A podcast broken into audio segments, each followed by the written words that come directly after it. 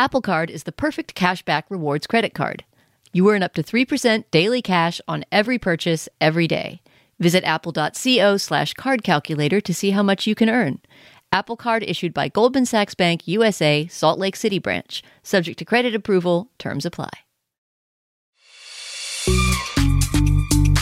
Hey, I'm journalist Sam Sanders. I'm poet Saeed Jones. And I'm producer Zach Stafford, and we are the hosts of a podcast called Vibe Check. On Vibe Check, we talk about everything news, culture, and entertainment, and how it all feels. That's right. We talk about any and everything on our show, from real life issues like grief to music and movie critiques. And that barely scratches the surface.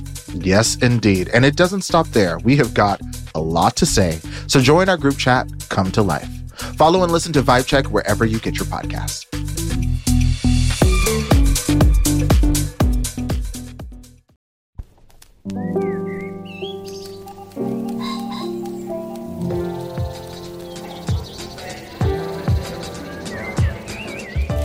I'm Stephen Metcalf, and this is the Slate Culture Gabfest Go Extinct Faster edition. It's Wednesday, June 15th, 2022. On today's show, Jurassic World Dominion is the latest in the blockbuster reboot.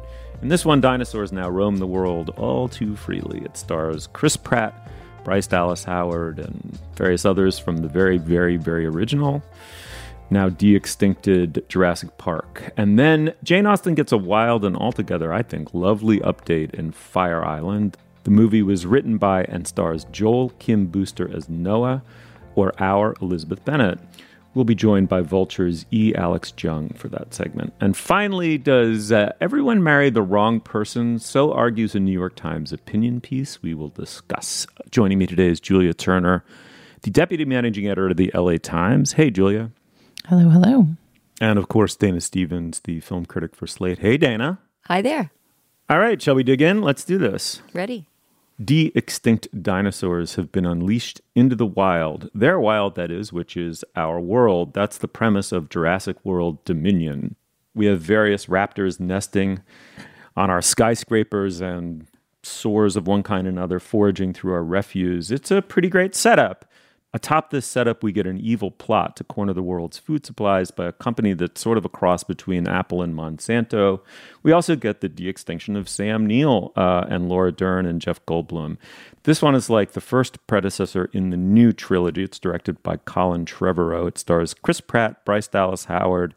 Let's listen to a clip. Now, as with a lot of these gigantic uh, blockbuster event movies, we don't really get to choose clips, we do get the trailer. We're going to play a piece of it. In this piece, you'll hear the voices of Laura Dern, Sam Neill, and Jeff Goldblum, all of whom were in the original Jurassic Park movies, and they're back. Humans and dinosaurs can't coexist.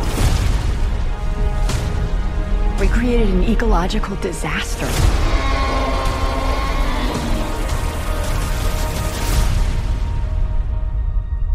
Ellie Sattler. Alan Grant. You didn't come out all this way just to catch up now, did you? You coming or what?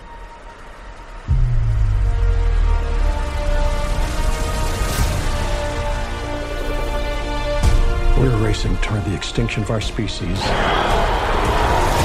We not only lack dominion over nature, we're subordinate to it. Okay, Dana, I'm going to start with you. Humans and dinosaurs, uh, can they coexist in a giant blockbuster movie? What do you think? Oh my God. Okay, let me just start off by saying, Julia, I deeply resent that you forced us to watch this after I escaped the bullet of not having to review this movie. this is so bad. I, I refuse to accept if either of you has any positive feelings about this movie. That is it will permanently alter my opinion it. of your opinion. And I will, but I, I should also say, going into it, that I mean, I I don't have a big connection to this franchise in the first place. Even the Spielberg original, which you know, I saw much far far after it came out, it's not a movie I feel a deep emotional connection to. Although I understand why it made the splash that it did. But this second trilogy to me is almost like the second Star Wars trilogy in terms of how much it betrays whatever there was good about the original franchise. The director of this third installment, Colin Trevorrow, was also the director of the first installment of the World, you know, follow-up movies. and I believe he, he he wrote or co-wrote the middle chapter as well. So he's been you know one of the forming um, minds behind this whole reanimation of the franchise.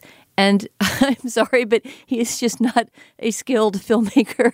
There are movies that are long and feel sort of roomy because of it. I was thinking of the Batman in particular, a, a, recent blockbuster we all saw that we liked with reservations and all agreed was probably 20 minutes too long. There's a difference between being roomy and needing some trims and then the vast airplane hangar of boredom that is Jurassic World Dominion, in which I consulted my watch about every half an hour, thinking it can't possibly go on. And by the end, I was just in that state of despair like, I will never have any experience in my life again that is not watching Jurassic World Dominion. I I gotta say, Dana, tell us what you really think Stevens is the very best Dana.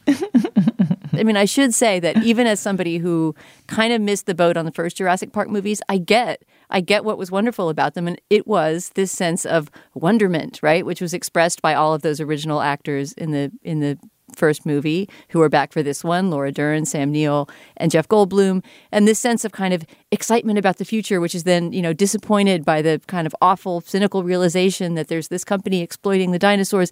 This movie doesn't seem curious or excited about dinosaurs. In fact, there was a great review I read. I believe this was in Paste magazine where the critic said something like, if I had a child I hated who loved dinosaurs, I would take them to this movie because they would lose all their joy that they feel about this long ago, you know, lost world. Uh, I totally enjoyed it. Oh, oh my god. I mean, I can't say I enjoyed it because I will make any straight faced argument that it's good. But first of all, the movie's worth watching alone for Laura Dern's costumes. The sleeveless like, coat. Ellie, I thought of you, Julia, the long sleeveless blue belted coat. Uh, 100% would wear everything in the movie. Like the sumptuous it's like it's like Eileen Fisher plus like sumptuous fabrics amazing jewel tone colors. Like I, I don't know exactly what kind of loot she's bringing down as a as a genetic scientist at her university but that was a, a beautiful wardrobe um, very sumptuous sumptuous science lady clothes. It's like a it, it was like the science lady version of the chic art teacher auntie outfit, I think. well, it's also anyway. a great example of layering because if I understand it right, although this is very incoherently directed, so it's hard to tell, but I think this movie all takes place in basically one day and night, right? So she has to have this outfit that moves from, you know, around the world and through these incredible, you know, prehistoric environments and, you know, leaping onto helicopters or whatever. And she keeps shedding layers and having yet another chic thing underneath. Okay, we're done oh, yeah, with Laura but, the, but that, that, that final like slub, slub jersey tee and her little antique locket, it works single layer works. It's just guys, like sifting guys. back through the sands of time. Um, but but but it's just a, it it is it's just an interesting document of how of what we require in terms of character and performance in terms of our blockbuster stars at this point and Chris Pratt and Bryce Dallas Howard. And I've I've really loved Chris Pratt and things. I'm not sure I've loved Bryce Dallas uh, Dallas Howard in anything particularly, although I'm sure she's been good in things and I just haven't seen them. He, you know, he certainly can perform, right? Um, he can be really funny. I thought he carried Guardians of the Galaxy through like his particular personality and charisma in, in a specific way. But this franchise, the reboot of it, seems to have required, um, mm. you know, just not that much character performance. And meanwhile, right, Jeff like, Goldblum yes. shows up and like wiggles his finger and wears transition yes. lenses. Again, the costuming throughout is really good. See it for the costumes. right. Oh but Julia, these but, these, well, these no, performers wait. you're mentioning that are so good are barely in it. I mean, Jeff yeah, Goldblum seems like he jetted in for one day to film a couple of scenes. And yet, he, uh, and yet, I agree. He's uh, for the minutes that he's on screen actually introduces character characterization degree of at least subtlety or at least some layer just below the sort of jazzy surface you know uh, it, it, and suddenly it feels almost like a movie but uh, you know a, a, couple things. One is i totally agree that there seems to have been a kind of active self-deadening on the part of chris pratt in order to get his personality to fit into those the stupidity of the script, the flatness and stupidity of the script. He, at moments, he seemed to me to be doing a George W. Bush impression. It just is so awful. And you know, I will say that I never liked this franchise going all the way back to the supposedly nostalgia inducing original, in part because Michael Crichton was just a f- fabulous cynic and it was constructed like something genetically engineered to please the most maximum number of people in a commercial setting. I mean, it's just like, eh, you know, and then this t- tiny patina of satire to redeem it. Um, and the, and the, the, but the, but at the end of the day, it's Spielberg you know, taking populist material to its maximum potential in the in the original. I mean, you know, they're just, you know, I mean, does no one understand that if you put a camera on a glass of water and you haven't seen the dinosaurs yet. I mean, the lesson that Spielberg taught the world in Jaws is don't show the shark. Don't show the shark. There's no shark. What shark? And you just build and build and build. And the same thing in that moment he's got that little glass of water on the dashboard that starts to vibrate with the very distant footsteps of the dinosaur. And that's your first inkling not only that they exist but how freaking big they are and what their relationship to the earth is. And uh, you know that's filmmaking right? This is not this is anti filmmaking there was a moment when i thought i actually want to do the math on how many stupid things there are per beat in this movie.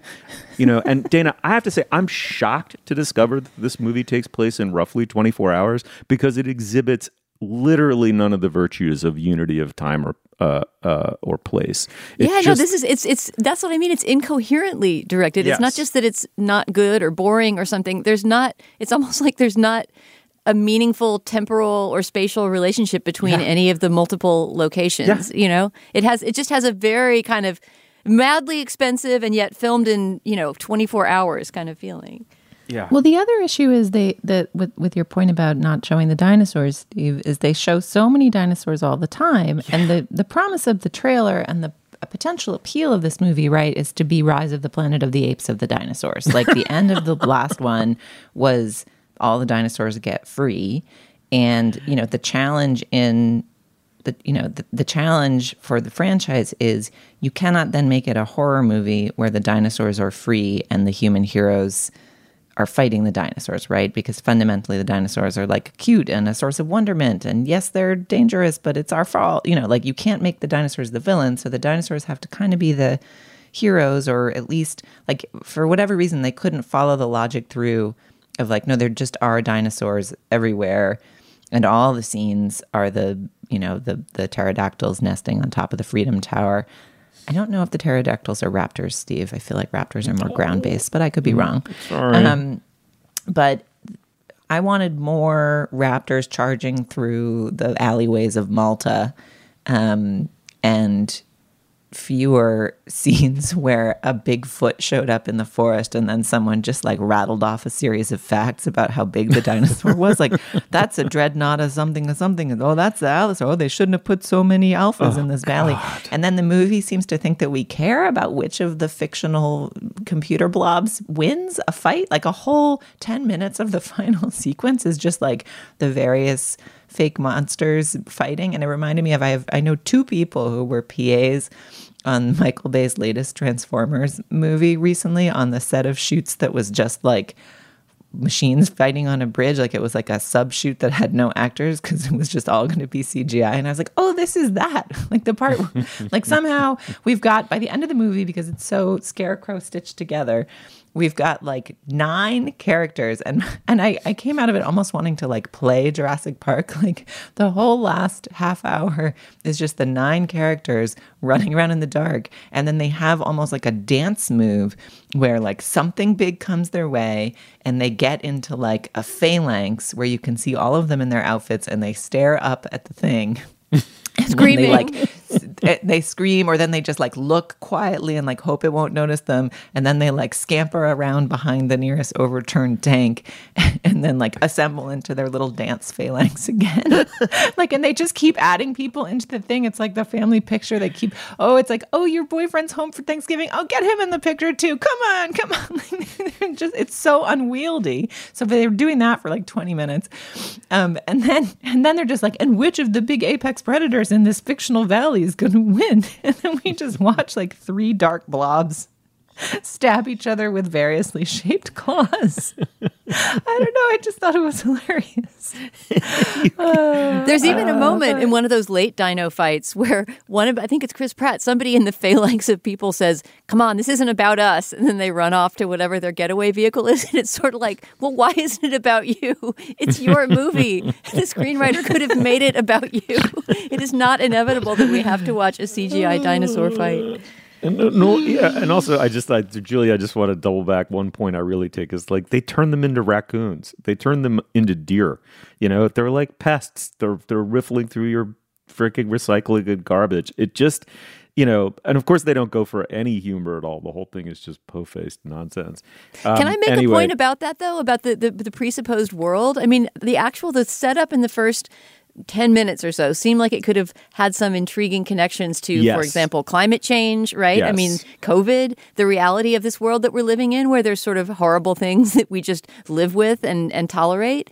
And the idea that, you know, we're uh, some number of years out from the last movie and that dinosaurs are now just in the world as almost like pests could have been a really interesting setup for some, you know, social critique, social satire, some kind of allegory. And the movie completely abandons that by having everybody pretty soon converge on this, you know, enclosure where the dinosaurs are, where we're just on another island with no stakes, right? I mean, it's just it's such it's throwing away everything that could have set the movie apart and made it interesting. It's like an anti-smart movie.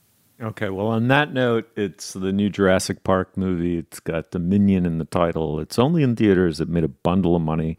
Julia loved it. Um, if you've if you uh, have an opinion about it, we'd love to hear it. Shoot us an email. Okay, moving on. Apple Card is the perfect cashback rewards credit card. You earn up to 3% daily cash on every purchase every day. That's 3% on all your favorite products at Apple, 2% on all other Apple Card with Apple Pay purchases, and 1% on anything you buy with your titanium Apple Card or virtual card number. Visit apple.co slash card calculator to see how much you can earn. Apple Card issued by Goldman Sachs Bank USA, Salt Lake City branch. Subject to credit approval, terms apply.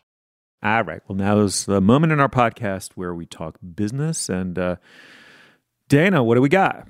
Steve, we actually have three items of business today. It's a packed week at the Slate Culture Gabfest. First of all, an announcement about an upcoming live event with Slate. If you want to get up to date on everything that's happening with the Supreme Court right now, and that is a lot of things, many of them very disturbing, please come to the Bell House in Brooklyn, New York on Thursday, June 23rd.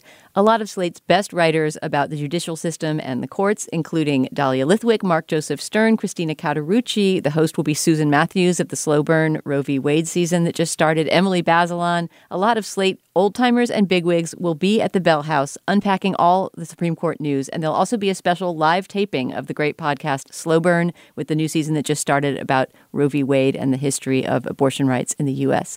Go to slate.com slash supreme to get your tickets for this event at the Bell House. That's slate.com slash supreme. Our second item of business is to remind listeners about the upcoming Summer Strut episode. This is our annual tradition here, begun by Julia Turner, where we ask listeners to send us their favorite summer songs, preferably something you can strut down the street to with it in your headphones. We compile all these into a Spotify playlist, and then after listening to it for a couple months, we choose our favorites and talk about them during a special episode later in the summer with Slate's great music writer, Chris Molanphy. So please, if you have suggestions for the list this year, email us at culturefest at slate.com with the subject line Summer Strut. That way we know where to put it in the pile and put it in the, in the Spotify list. And remember to include the name of the song and the artist in the body of the email. We are really excited to listen to these, so um, please get the, the list bulked up for us. Our final item of business, Steve, is just to tell everyone about today's Slate Plus segment. This week, we're going to talk about an online debate that was flaring last week around the movie Fire Island, which we, of course, are discussing this week, after someone online accused the movie of failing the Bechdel test. Of course, many other people chimed in and said the Bechdel test shouldn't apply. The Bechdel test is nonsense, all kinds of arguments about the test itself. We thought that we would discuss the usefulness of the Bechdel test, quote unquote, which we'll talk about what that is, um, whether you're applying it to Fire Island or any other movie, TV show, book, etc. So if you're a Slate Plus member, you will hear that later in the show. And if you are not, you can sign up today at slate.com slash culture plus. When you're a member, you get ad free podcasts, you get bonus segments like the one I just described, and lots of other shows have those too. And of course, you get unlimited access to all of the writing on slate.com. Please support us and all of our brilliant colleagues by going to slate.com slash culture plus and signing up today. Once again, that's slate.com slash culture plus. Okay, that was a lot of business. What's next, Steve? Okay, well, Fire Island is a sandbar off the Long Island coast. It's made up of endless beaches dotted with little seaside cottages. It's also been a gay mecca since at least the 1930s. The new movie, Fire Island, is many things. It's an homage to that island's blend of hedonistic escape and romantic longing as well as to the complex social politics within the gay community involving money and social class. It's also a love story modeled very sweetly and very archly on Jane Austen's Pride and Prejudice, uh, as well as an attempt to redress the underrepresentation of gay Asian men across all media, not just the movies. There is so much to say about this deceptively small movie. It stars Bowen Yang and Margaret Cho, in addition to many, in a terrific ensemble cast. Why don't we listen to a clip? In the clip we're about to hear, the main character, Noah, who's played by Joel Kim Booster, is talking to his friend Howie, played by Bowen Yang. Howie's feeling little disillusioned about Fire Island. Let's listen.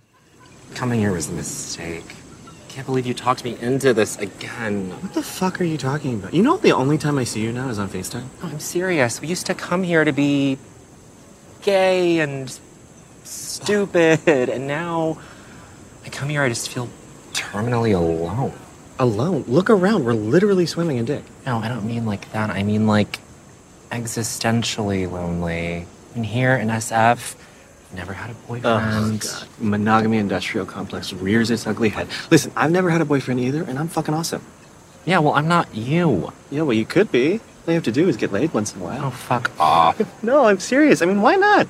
You're cute, you're funny, you're consistently the least repellent to men out of all of us. I mean, let me be your wingman. Everybody should fuck on Fire Island at least once. It's like our birthright. All right. Well, to discuss Fire Island, we're joined by E. Alex Jung of, Vulture, the estimable culture site. Uh, Alex, welcome to the show. Hi. Thanks for having me. Uh, it's great to have you. You wrote a wonderful, uh, both critical and reported piece about the movie. It was terrific, and I hope people seek it out. Um, why don't we? There's a lot to say, but why don't we start here? This is a really, really good movie, uh, in my estimation. I loved it. Um, can you describe Fire Island, the place, maybe a little bit in the history of sort of gay iconography, and then let's turn to the movie and whether or not you know the movie captures something of its essence. Sure. I mean, I think as you mentioned, it's been a kind of getaway for you know gay male New Yorkers uh, since the 30s, and then I think you know with the post Stonewall disco era, it became a a real hedonistic party island. You know, it's a, it was a place where you could go, and everywhere you would just be surrounded by other gay men so uh, I, I, I think what what is really lovely about the movie is that it really captures that sort of spirit of you know what happens in Fire Island stays in Fire Island. um, you you say something I thought very interesting near the top of your piece, which is that you say, in as much as Fire Island is one of the first major studio gay rom coms starring a queer cast, it's a film preoccupied with the inherent contradiction of gay liberation. The freedom of post Stonewall sexuality is promised to some more than others. Talk about that and that specific aspect of the film, if you would. Yeah, I mean, I, you know, this this movie was written by Joel Kim Booster, who I think is very perceptive of social dynamics and power dynamics uh, in the world and also in the gay community particularly. And you know if if you don't know much about him he's a gay korean adoptee who grew up in the midwest um, to very evangelical parents. Um, and and i think that if you are a gay asian american man you will sort of inevitably be confronted with this uh, feeling of um, diminishment you know and i think that that that is that is always present. And i think that that is a constant negotiation. And so when you're in a place like fire island um, that is supposed to be this kind of playground or utopia of gay sexuality and freedom and drugs and all of these things you sort of realize that that maybe you don't get to participate in this in the same way. And i think that that clip that you even played um, sort of highlights that difference for you know a character uh, like Howie, who's played by Bowen, and how he experiences this place and whether or not he gets to just sort of be free um, as Joel's character Noah is. Alex, and really all of you, I wonder if you had any thoughts about what this movie does with um, with friendship. I think my favorite relationship in the in the movie is the one that is not romantic at all between you know what would be the equivalent of Lizzie Bennet and her sister Jane in Pride and Prejudice, which is you know the Bowen Yang character and Joel Kim Booster's main character, who is also, as you said, Alex, the screenwriter of the movie. And uh, it seemed like this was something really unusual. Obviously, the the portrait of the entire community and of Fire Island itself is somewhat unprecedented in a mainstream rom com. But I also I love that there was a mainstream gay rom com that has two best friends that are not romantically connected, don't seem to have ever been romantically connected, and yet you know I really think that their relationship and how it evolves is is the heart of the movie. I totally agree. You know, like I, th- I think the fa- my favorite scene was sort of uh, the escalation of that argument or that uh, conversation that we listened to just now, uh, where they sort of tensions rise t- to the point of I can't do this like you can, you know, and there was a real difference between how they experienced the world, which I thought was, I don't know, I've never seen that before, let alone any of this other stuff in a major movie. Well, even the essence of what they're arguing about that we heard a bit of in that clip, right, which is sort of the value of a of what Joel Kim Booster's character regards as a heteronormatively framed relationship, right? This monogamous end of the the movie happy ending love. Um, the argument that they pursue throughout the movie about whether or not that is something of value and something that a human life or a romantic comedy should attain to is is somewhat unusual within the framework of this genre. I think that what is really interesting about what Joel did uh, with Fire Island was that he could take a kind of classic rom com trope and queer it and sort of make it feel right for him. And I think that includes his own tenuous relationship to monogamy and all of those things. I'd love to hear you talk a little bit about the rest of the ensemble and the dynamics and also some of the the villains. I mean, it's I liked your language deceptively small, Steve, because it's it's kind of an easy watch in a way. It's it's it's a snackable movie, but there are so many dynamics. There's a whole house full of multiple like evil wealthy gay men who um or whatever, of varying degrees of fatuousness and jerkishness. Um and then there's the kind of crew of friends who's been going for years and one of the things I really loved about the movie was the way it tracked the rhythm of a vacation and the sense you have of like it's endless i'll never be back to reality. And then oh no time is ticking away. And am i taking you know the the the fomo you can have for your own uh, self and your own vacation and your own time? Like i'm having so much fun. Am i having the right kind of fun in my right. special week of fun? Um, just the the savviness about the the desperate rhythms of relaxation, I thought was something really interesting and smart about it that I didn't feel like I'd seen in quite the same way. Um, that sense of, of the fun time ticking.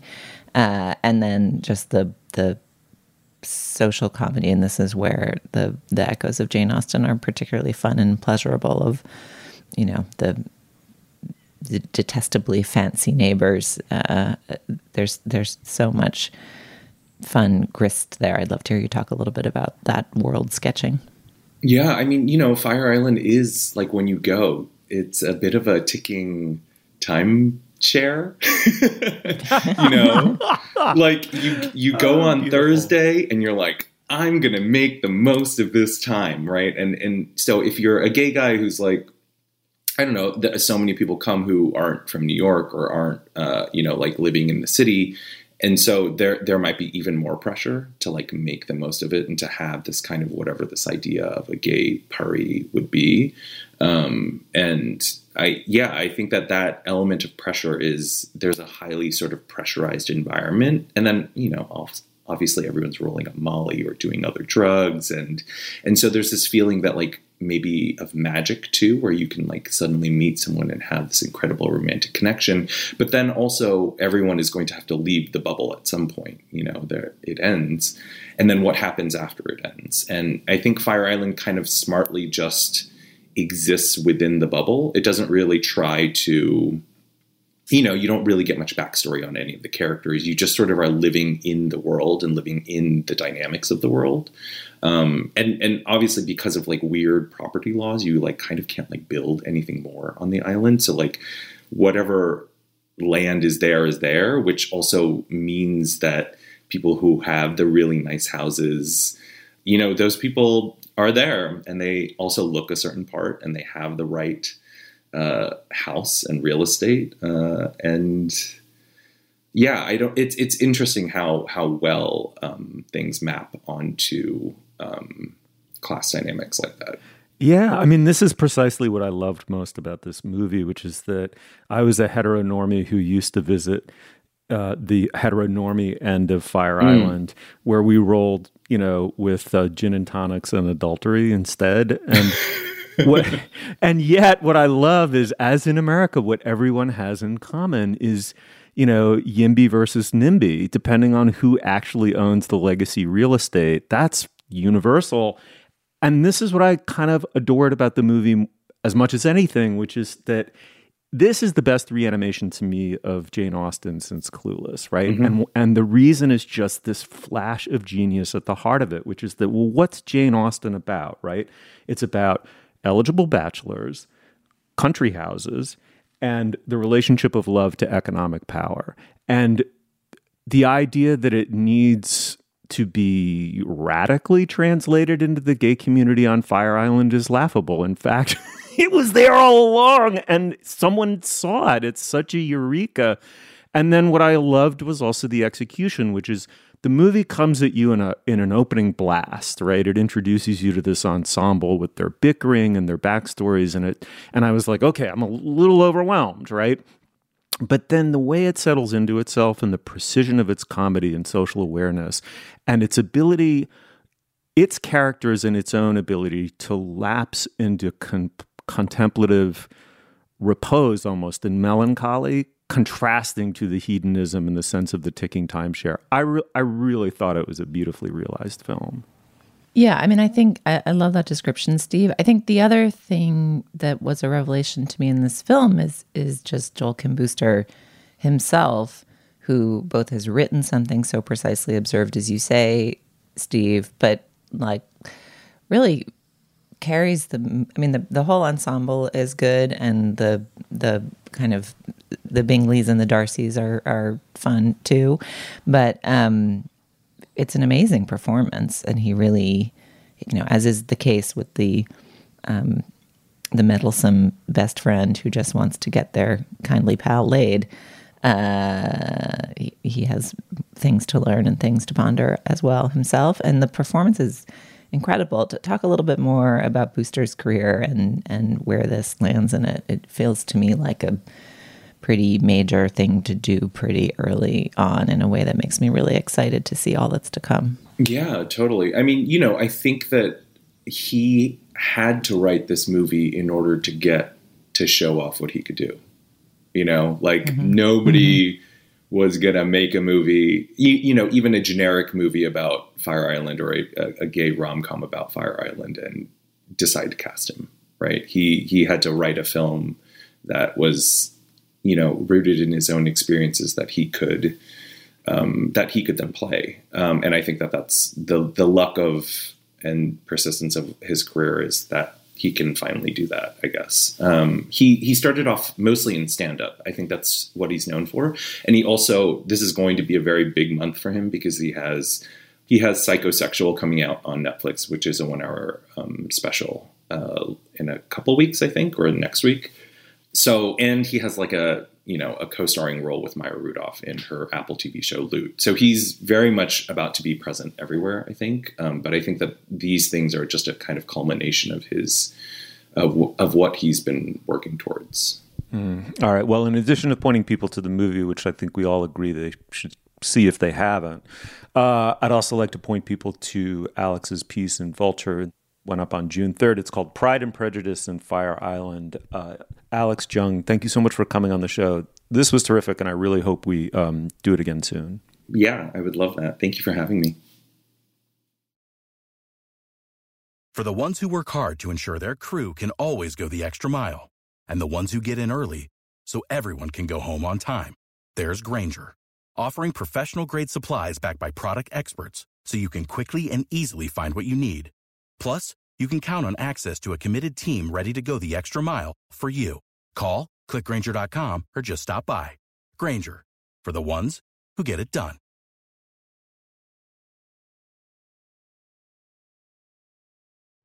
I'm LeVar Burton, and if you're ready to escape into another world for a little bit, check out my podcast, LeVar Burton Reads.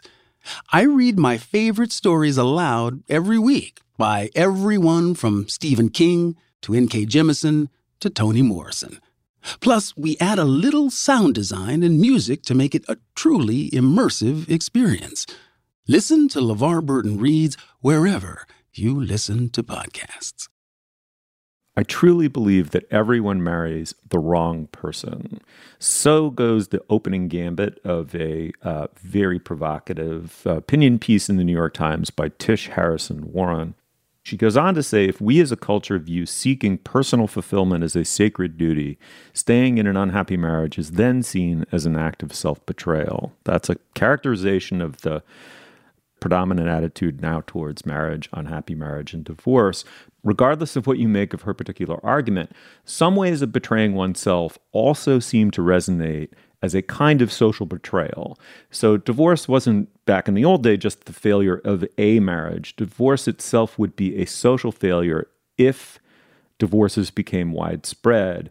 Therefore, the individual bears some kind of burden unfairly, in my estimation, to the whole, to the social whole. Anyway, her observation, which I think is true, is now the logic of that has just been flipped entirely. It's now perceived as a kind of social betrayal not to pursue your own individual happiness to the max. Anyway, I found this extremely intriguing uh, argument. Uh, Julia, what'd you make of it?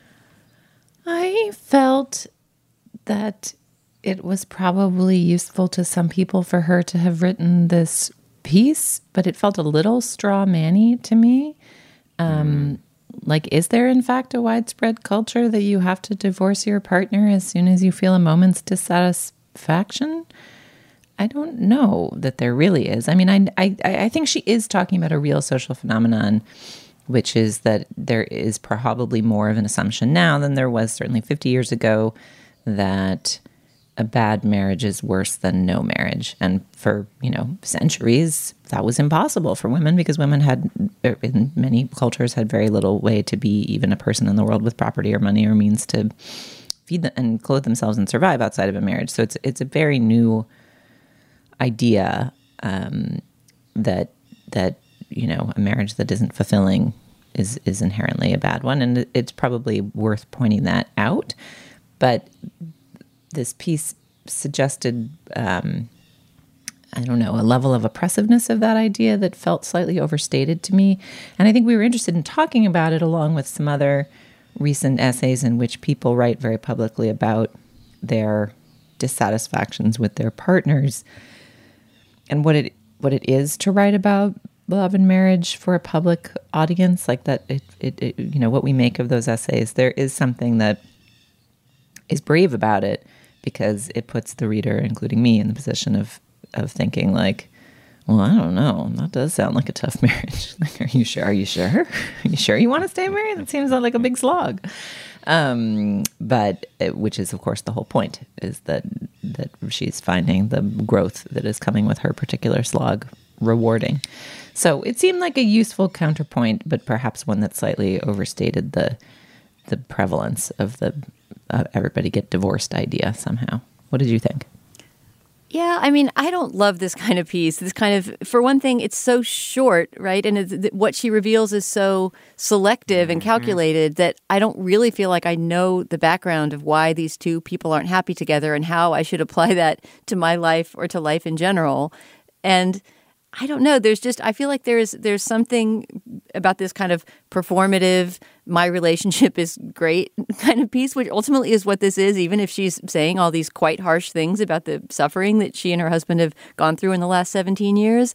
There's still something a little bit sanctimonious about the way that she's holding up this portrait of this particular relationship as as you say julia a model of what marriage should be or some kind of instructive bit of morality. I mean she says some things that don't apply to every normal couple's bit of, of unhappiness in their lives for example, that the pastor who counseled them before they were going to get married said that they should not get married, and that her husband himself, who is an Anglican priest, would not have counseled a couple who had the disagreements that they had when they got married to get married. She has a sentence that to me seems alarming. One paragraph begins The last 17 years have held long stretches where one or both of us was deeply unhappy. There have been times when contempt settled on our relationship, caked and hard as dried mud.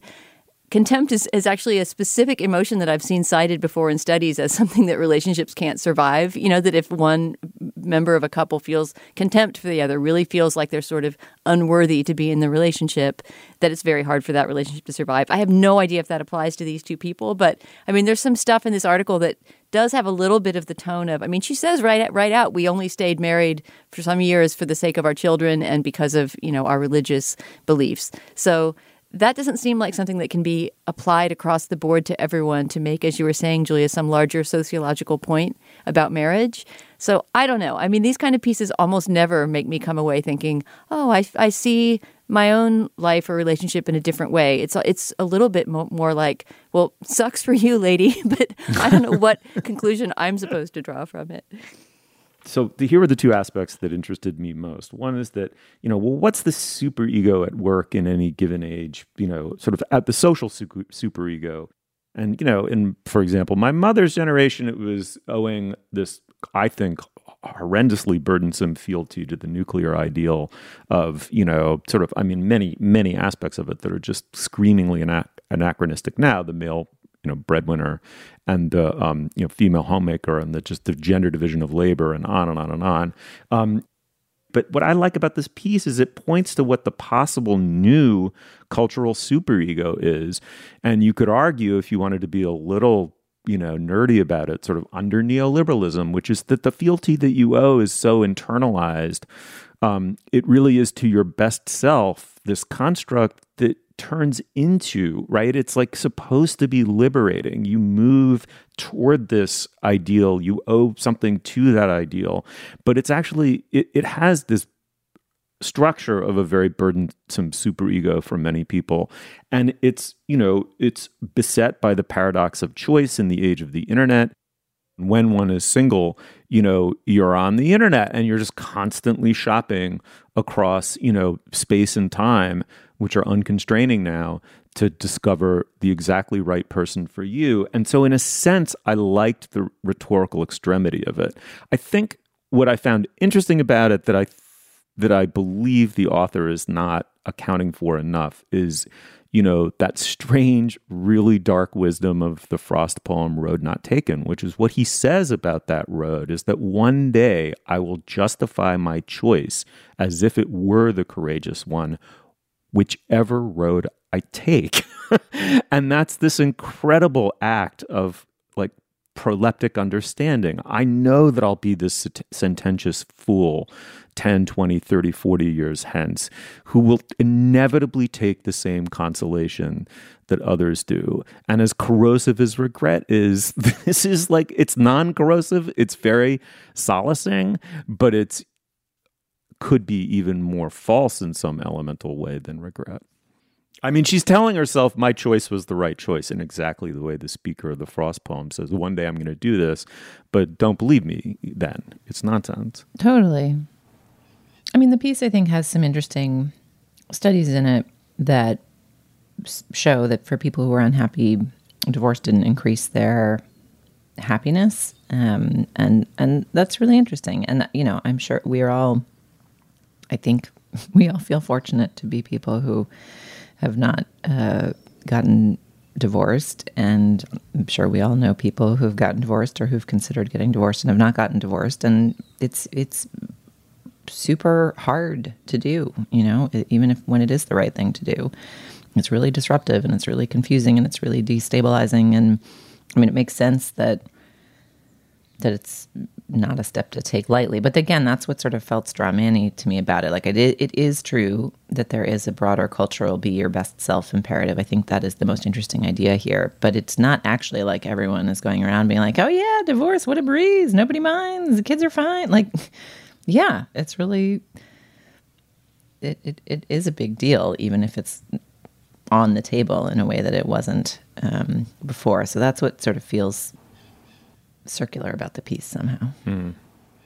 I'm curious what your response is to people writing in a revealing way about marriages that they are in with living people, um, and also whether you can think of examples of writing about marriages that you are in with a living person that that you really loved and responded to and thought were wise and profound and didn't seem like a concatenation of facts intended to fill out an op-ed.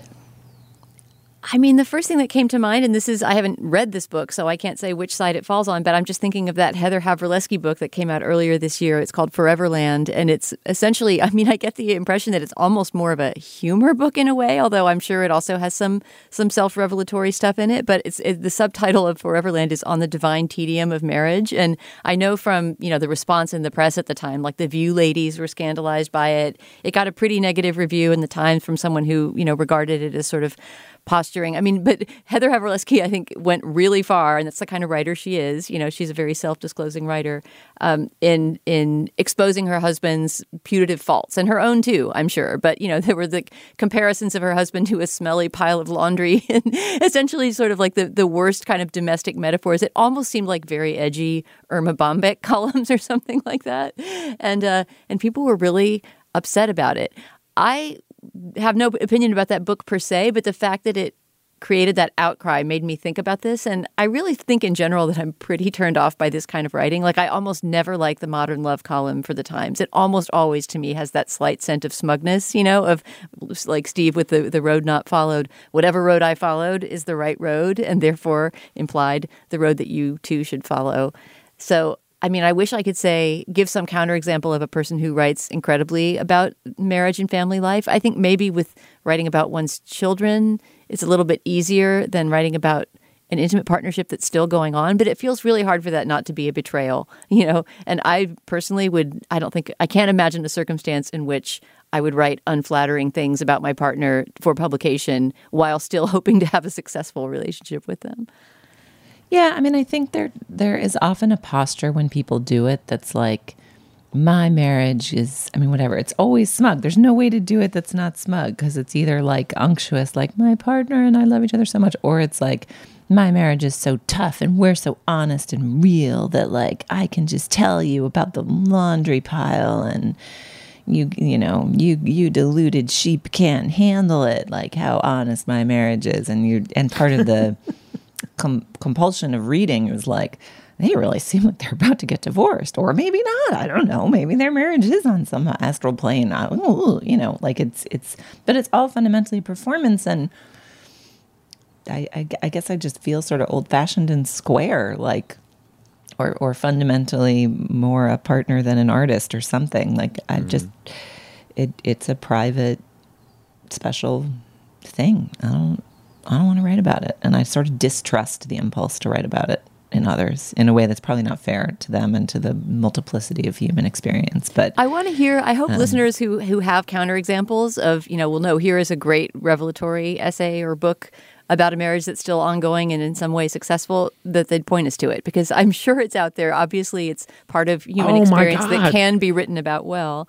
I, you gave me the the greatest one of all time, maybe James Joyce and Nora Barnacle, right? I mean, it's from whence we get you know both Stephen Dedalus's and Bloom's relationship to Molly Bloom, right? I mean, like, and I mean, she is Molly Bloom, right? In Joyce's mind, she was maybe not in reality or Nora Barnacle's, but Well, if something's sublimated into a fictional character, though, does it count? I wonder. I mean, certainly, I'm sure there are Yeah, people who have good had point. successful relationships that have subsumed them into literature, but that's not the same as James Joyce saying, "Let me tell you about Nora and all her faults." you know.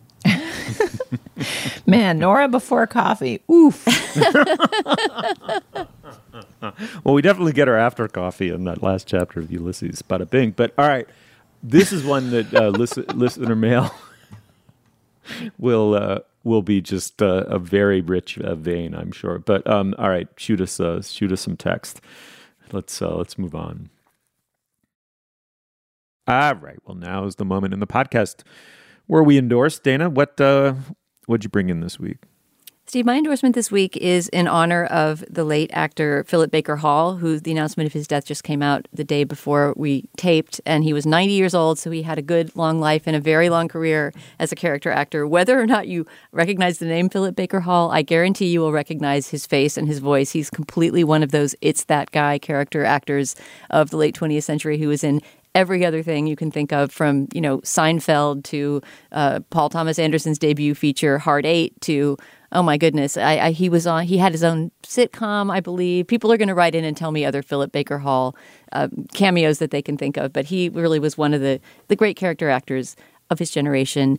And last night, in his honor, I went back and rewatched Secret Honor, which is, Steve, you would be fascinated by this, I think, a 1984 Robert Altman film that's a one man show. It's based on a, a, play with one character, which is Richard Nixon in his, uh, in his late years. It's Richard Nixon post Watergate, basically getting drunk on his own in his study and kind of ranting into a tape recorder. Are you familiar with either the movie, the play, the concept of Secret Honor? None of the above, and I'm I'm going to run, not walk. This sounds so cool. It's such a bizarre curiosity. I mean, in some ways, it doesn't entirely work. The performance is fantastic. The reason to watch it is because Philip Baker Hall as Nixon is just uh, extraordinary, and and the script is really good. But it feels strangely theatrical and enclosed. The music doesn't really go with the with the action. There's something a little bit off about it and maybe a bit dated, but it's so such a strange oddity and so worth watching for his performance. And also I was thinking strangely timely in the same week that we're watching or I'm anyway riveted to the hearings about January 6th and the late kind of Mad King days of, of the Trump administration. So in many different ways, a lot of things converge to make Secret Honor the watch of my week. And I should also mention it's streaming all over the place, but if you watch it on the Criterion channel, the extras are incredible. I'm still in the midst of the extras, but there's a commentary track with Robert Altman talking through the movie, which is great. And uh, and I haven't watched this yet, but there's also an, a little interview with Philip Baker Hall about playing Richard Nixon. So there's a whole package on Criterion if you watch it there, and if not, you can find it streaming on lots of other platforms. Secret Honor from 1984. Uh, that sounds that's just amazing. Uh, Julia, what do you have? All right. Well, I think it's only fair that in a week when I um, primly complained that nobody should ever write about their marriage, and in which I eagerly wait to be proven wrong by all of our listeners telling us about great essays about marriages, uh, that I reveal something slightly personal for my endorsement. I want to recommend today, I don't know even what to call it or if it has a name, but micro journaling maybe is the name. I have, I purchased, I think both from Amazon, which feels like a sad place to purchase uh, so intimate a tool. Two things one called the Five Minute Journal, and one called One Line a Day. And each of them has like different little formats that basically ask you to the the 5 minute journal has you like write a little bit in the morning and write a little bit in the evening and it's like a little more self-helpy maybe but the one line a day I think is really fun and I think our our listeners would enjoy it basically just has you write one sentence a day and gives you like enough space for it that you can kind of get creative with your dependent clauses and your semicolons if you want to, or you can just do something very short and declarative. Um, and it feels more like a little teeny tiny daily writing exercise than um, the other one, which is, as I said, a little bit more like self helpy and and me going full California, but I think there's just something about the oddness of a life that has you sitting at a computer all the time, as mine does, and the feeling of time passing that um, just has has made me want to have a little bit of a recording impulse. I think maybe since my father died, I started doing both of these. Um, and but it's really hard to figure out how to do it. I've never really been a diarist or a journal keeper. I'm so much more fluent as a typist than I am in handwriting. Like, I really find it hard to express anything fluently in longhand. It's like speaking another language. Like, my hands just can't keep up with my brain. And so it's very frustrating. But then the thought of trying to keep like a typed journal is really I think I'm spend all fucking day typing things, and I do not feel in a contemplative space when I'm looking at a screen. Um, and so I, I hadn't, I, I, just the notion of like, okay, I can write one sentence in longhand today. And actually, it's really fun to write a sentence and play with all the different structures and formats that a sentence can take. And then you end up with this like interesting little record of the of the tiny textures of your days. Um, I'm really enjoying it. So, one line a day, and the five minute journal. I like that. I wrote down one line a day. All right. Well, uh, in the spirit of brevity, I'm going to do a couple of songs that I've been listening to lately. I love the phenomenon of the co- I mean, the cover. Of course, everyone loves a good cover song. You know, an artist appropriating, but all, away from the original version, but also honoring it is pretty cool.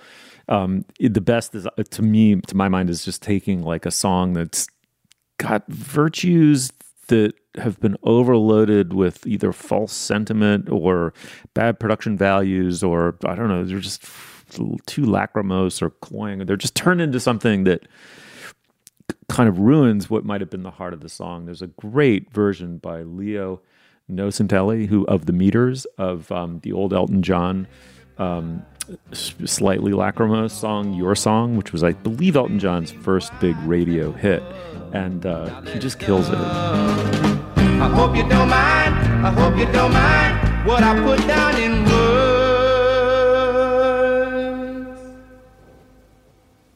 How wonderful life is while you're in the world.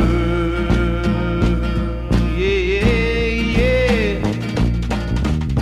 He just turns it into such a great, great song. And then this is not a cover, but it's just what's been absolutely slaying me lately. It is such the the band The Apartments is the most underrated indie rock band of all time. The lead guy was in the Go Betweens for a little while, but he was like too downbeat even for them. Uh, that's oversimplification, but he moved on to do his own thing. He's still going, and um, I just people should really give it a try. He just you know anyway, he has a song that I wasn't familiar with, and there's a great live version of it called "Live at Lubu." is the is the album L apostrophe U B U because of course the French understand this man's genius, um, and it's called "Everything Is Given to Be Taken Away."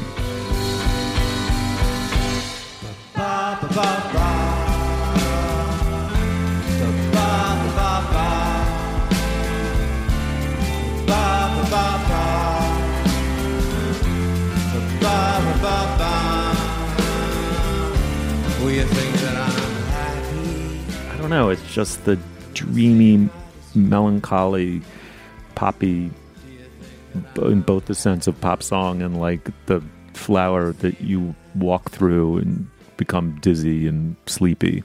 Um, you know, it's just so seductive. Uh, it's a great song. Check it out.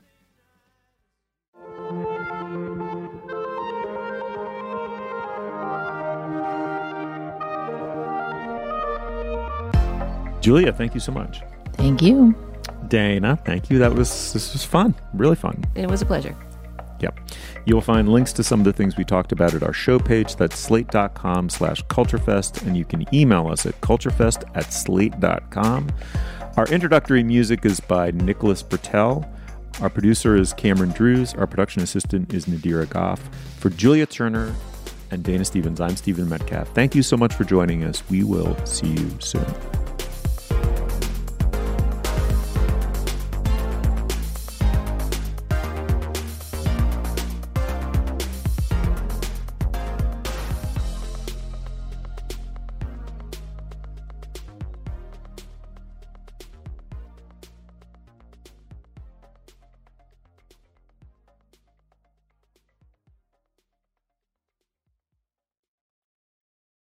For the ones who work hard to ensure their crew can always go the extra mile, and the ones who get in early so everyone can go home on time, there's Grainger, offering professional grade supplies backed by product experts so you can quickly and easily find what you need.